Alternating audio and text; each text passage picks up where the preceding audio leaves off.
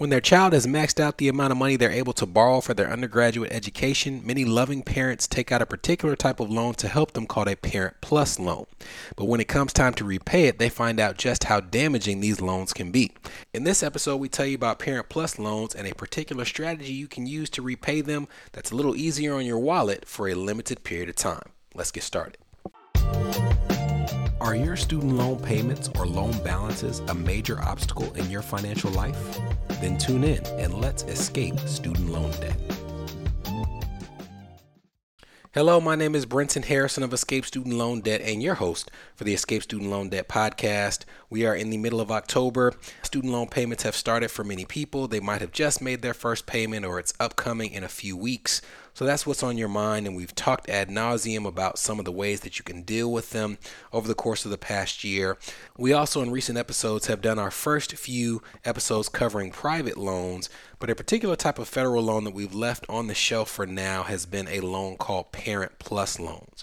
Part of that is because while there's an increasing number of people who have them, I would say that the majority of people don't have them, and we try to make sure that we're speaking to the largest swath of our audience. But we don't want to ignore people who do have this type of loan because it can be really, really damaging. So let's go through what a Parent Plus loan is, why someone would take it out, why it's so difficult to repay it, and a temporary option that you have to do so in a way that's a little easier on your budget. So, what is a Parent Plus loan? Well, a Parent Plus loan is a loan that a parent takes out in their name for the benefit of their student. So, if I have a child who's in school and I take out a Parent Plus loan, that loan's in my name, even though it's for my child's benefit. They're not on the hook for that loan at all. Now, the reason that someone would take this out in the first place is for graduate school, there's not really limits, if any, on how much you can borrow. That's how we come across people who went to med school or dental school who owe $400,000, $500,000 in student loans. But for undergraduate degrees, there is a limit on how much you can borrow. And if your child's going to a really expensive institution, they're going to the Vanderbilts of the world, if you're out my way, the Harvards, really just any private college that costs tens of thousands of dollars on a yearly basis, or even if you're going to a state school that's out of state tuition, you can bump up against that max where your child has gone up to the absolute limit of what they're able to borrow in their name and there's still a shortfall. And when this occurs, people, if they can't cash flow it themselves as a parent, they may step in and take out a Parent Plus loan in their name to cover that difference.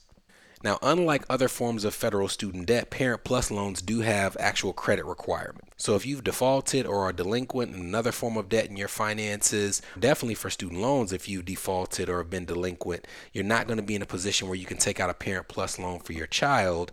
But beyond that, it's not one of those things where it's like, oh, you can't get this loan unless you have a 700 credit score. It, it has a credit element, but it is more so just are you in a position where you've signified that you can't be quote unquote trusted with additional debt? But within that realm of possibilities, most parents are approved for a Parent Plus loan, but it is at a higher interest rate than what you'd find with a loan that the child takes out in their own name. So the first thing that you can see in terms of it being a little problematic is the fact that the interest rate, just in terms of if you're trying to pay your loan off in full, is going to be higher than what you might find under an undergraduate loan. As an example, for Parent Plus loans that were issued after July 1st of this year, between now and July 1st of next year, the interest rate on these Parent Plus loans is 8.05%. Now let's compare that to what the student would receive if they took out a direct unsubsidized loan for their undergraduate studies. It would go from 8.05% all the way down to 5.5%. So, what is a significant difference if you're trying to actually repay that loan in full when you're looking at what the parent would pay by taking out a plus loan versus what the student would pay if they're able to borrow within their limits? For this reason, if someone is trying to pay off a Parent Plus loan in full with that high interest rate, they often, after their child is out of school, look into refinancing it with a private lender. Because that interest rate on the Plus loan is so high, they can often find a private lender who is able to do it at a lower interest rate and they will refinance with them and just pay it down with less interest, less money over the course of the repayment period.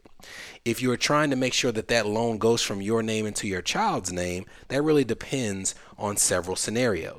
You cannot do that under the federal umbrella. So you can't take a Parent Plus loan that you took out in your name while they were in school and within that federal umbrella somehow make it their loan at any point in time. So you can't do that. But when it comes to refinancing, there are some lenders in the private loan space that will allow a Parent Plus loan to go from the federal government loan in the parent's name into the name of the child. Now, in order for them to agree to that, the child has to be in pretty good financial standing. So it's not something where you're going to be able to, when your child immediately leaves undergrad and is making twenty or thirty or forty thousand dollars a year, take some hundred thousand dollar Parent Plus loan that's in your name and refinance it into the name of your child. But if that child's a few years removed from school, they're on their own, they have good credit, you can conceivably find a lender who will put it in their name and take it off of your shoulders. If you're like most Parent Plus borrowers, however, who are accumulating tens of thousands, if not hundreds of thousands, of student loans in their name, then you are not trying to pay it off in full. You're trying to have it forgiven, just like people are trying to have their student loans forgiven under the income driven repayment plan umbrella. And this is where you can really run into trouble when it comes to Direct Plus loans because Parent Plus loans do not have anywhere near the flexibility when it comes to income driven repayment like you find with loans that are taken out in the name of the student. You'll recall that income driven repayment plans is just a type of repayment plan that has similar features once you get under that umbrella. They all base their student loan payments on a percentage of something called your discretionary income. You pay that percentage for a certain number of years until any balance is forgiven after that period. But we've also shared that under that umbrella, the way they calculate discretionary income, the percentage of that discretionary income, and the length of time that you have to repay it can differ across each plan. To this point, the plans we've covered under that umbrella are income based repayment, pay as you earn, and revised pay as you earn, which is now called the SAVE plan. But there's a fourth plan under that umbrella that we haven't covered, and it's called the Income Contingent Repayment Plan. Income contingent repayment plan is far and away the worst income driven repayment plan with the most punitive payment and the longest repayment period. And the reason that we're covering it in this episode is because it happens to be the only plan you can use with Parent Plus loans. So let me walk you through why this plan is so punitive. The first is the repayment period. Just like the SAVE plan for graduate school loans, just like the old income based repayment plan, under the income contingent repayment plan, you have to pay for 25 years until your loans are forgiven. So it has the longest repayment period of any of the income driven repayment plans.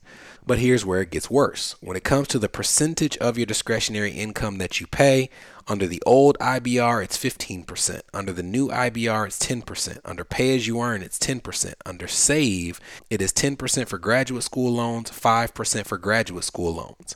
But for the ICR plan, it is 20%. It is double most plans and four times higher than what you would pay as an undergraduate borrower under the SAVE plan in terms of the percentage that they require you to pay. But it gets even worse because when it comes to how they calculate that discretionary income, you'll recall that the formula is the adjusted gross income from your previous year's tax return minus a certain percentage of the federal poverty level. And the higher that percentage of the federal poverty level is that you get to take off the table before they calculate your payments, the better. That's why the SAVE plan is so beneficial because they allow you to take 225% of the federal poverty level for the number of people in your household off the table before they calculate your payments. With the pay as you earn plan and the income based repayment plan, it is 150%. So it's still a pretty sizable percentage of the federal poverty level you get to remove before they calculate the percentage of your discretionary income. But with the income contingent repayment plan, it's only 100%. There is no multiple. It's one times whatever that federal poverty level may be for the people in your household. So not only is it the longest repayment period, not only is it the highest percentage of discretionary income that you pay, but it is the most restrictive calculation of discretionary income that you see under this plan. And I did some back of the napkin math so you can understand just how much of a difference this would make. Let's say that we have a household of three and they have an adjusted gross income of $100,000. So that's their number that they're going to use, and they get to take away a certain percentage of the federal poverty level based on the plan that they've signed up for for income driven repayment. Now, if they were signed up for the SAVE plan and they had graduate school loans, that would mean they take their $100,000, they subtract 225% of the federal poverty level for a family of three. and It leaves them with a discretionary income of just over $44,000 for the year. Now, if these were for graduate school loans, then they would pay 10% of that number, which would mean a payment of $367 a month. But you'll recall, Parent Plus loans are typically taken out for the undergraduate studies of the child. So if this were a payment plan for undergraduate loans only, it would drop down to 5% of that discretionary number, which would be $183 a month. So keep that number in your mind. Save plan, undergraduate loans, $100,000 adjusted gross income. This family would still only pay $183 a month towards their loans. Now let's see what it would be under the income contingent repayment plan. It's the same adjusted gross income. Now they're subtracting just the federal poverty level. They don't get to do a multiple. So they subtract $24,860.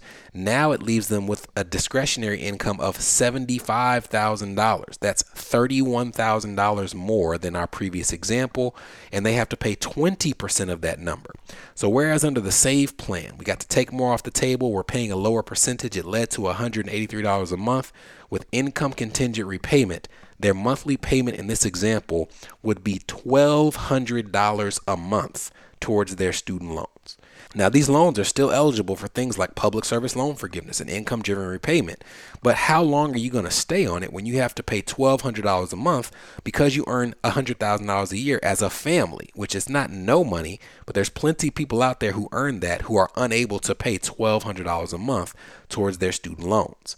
So ICR, as I said, is extremely punitive. It's not something that's very appealing, even if you're someone who's pursuing public service loan forgiveness. So after the break, we're going to tell you a way to do an end around with your Parent Plus loans, potentially make yourself eligible for some of the other income driven repayment plans, and what you need to do in a certain time frame if this step is something that you plan to pursue. This is the Escape Student Loan Debt Podcast a show for established professionals whose student loan payments or loan balances are impacting their marriage, their business, their credit, or their dream of achieving home ownership. We'll be right back.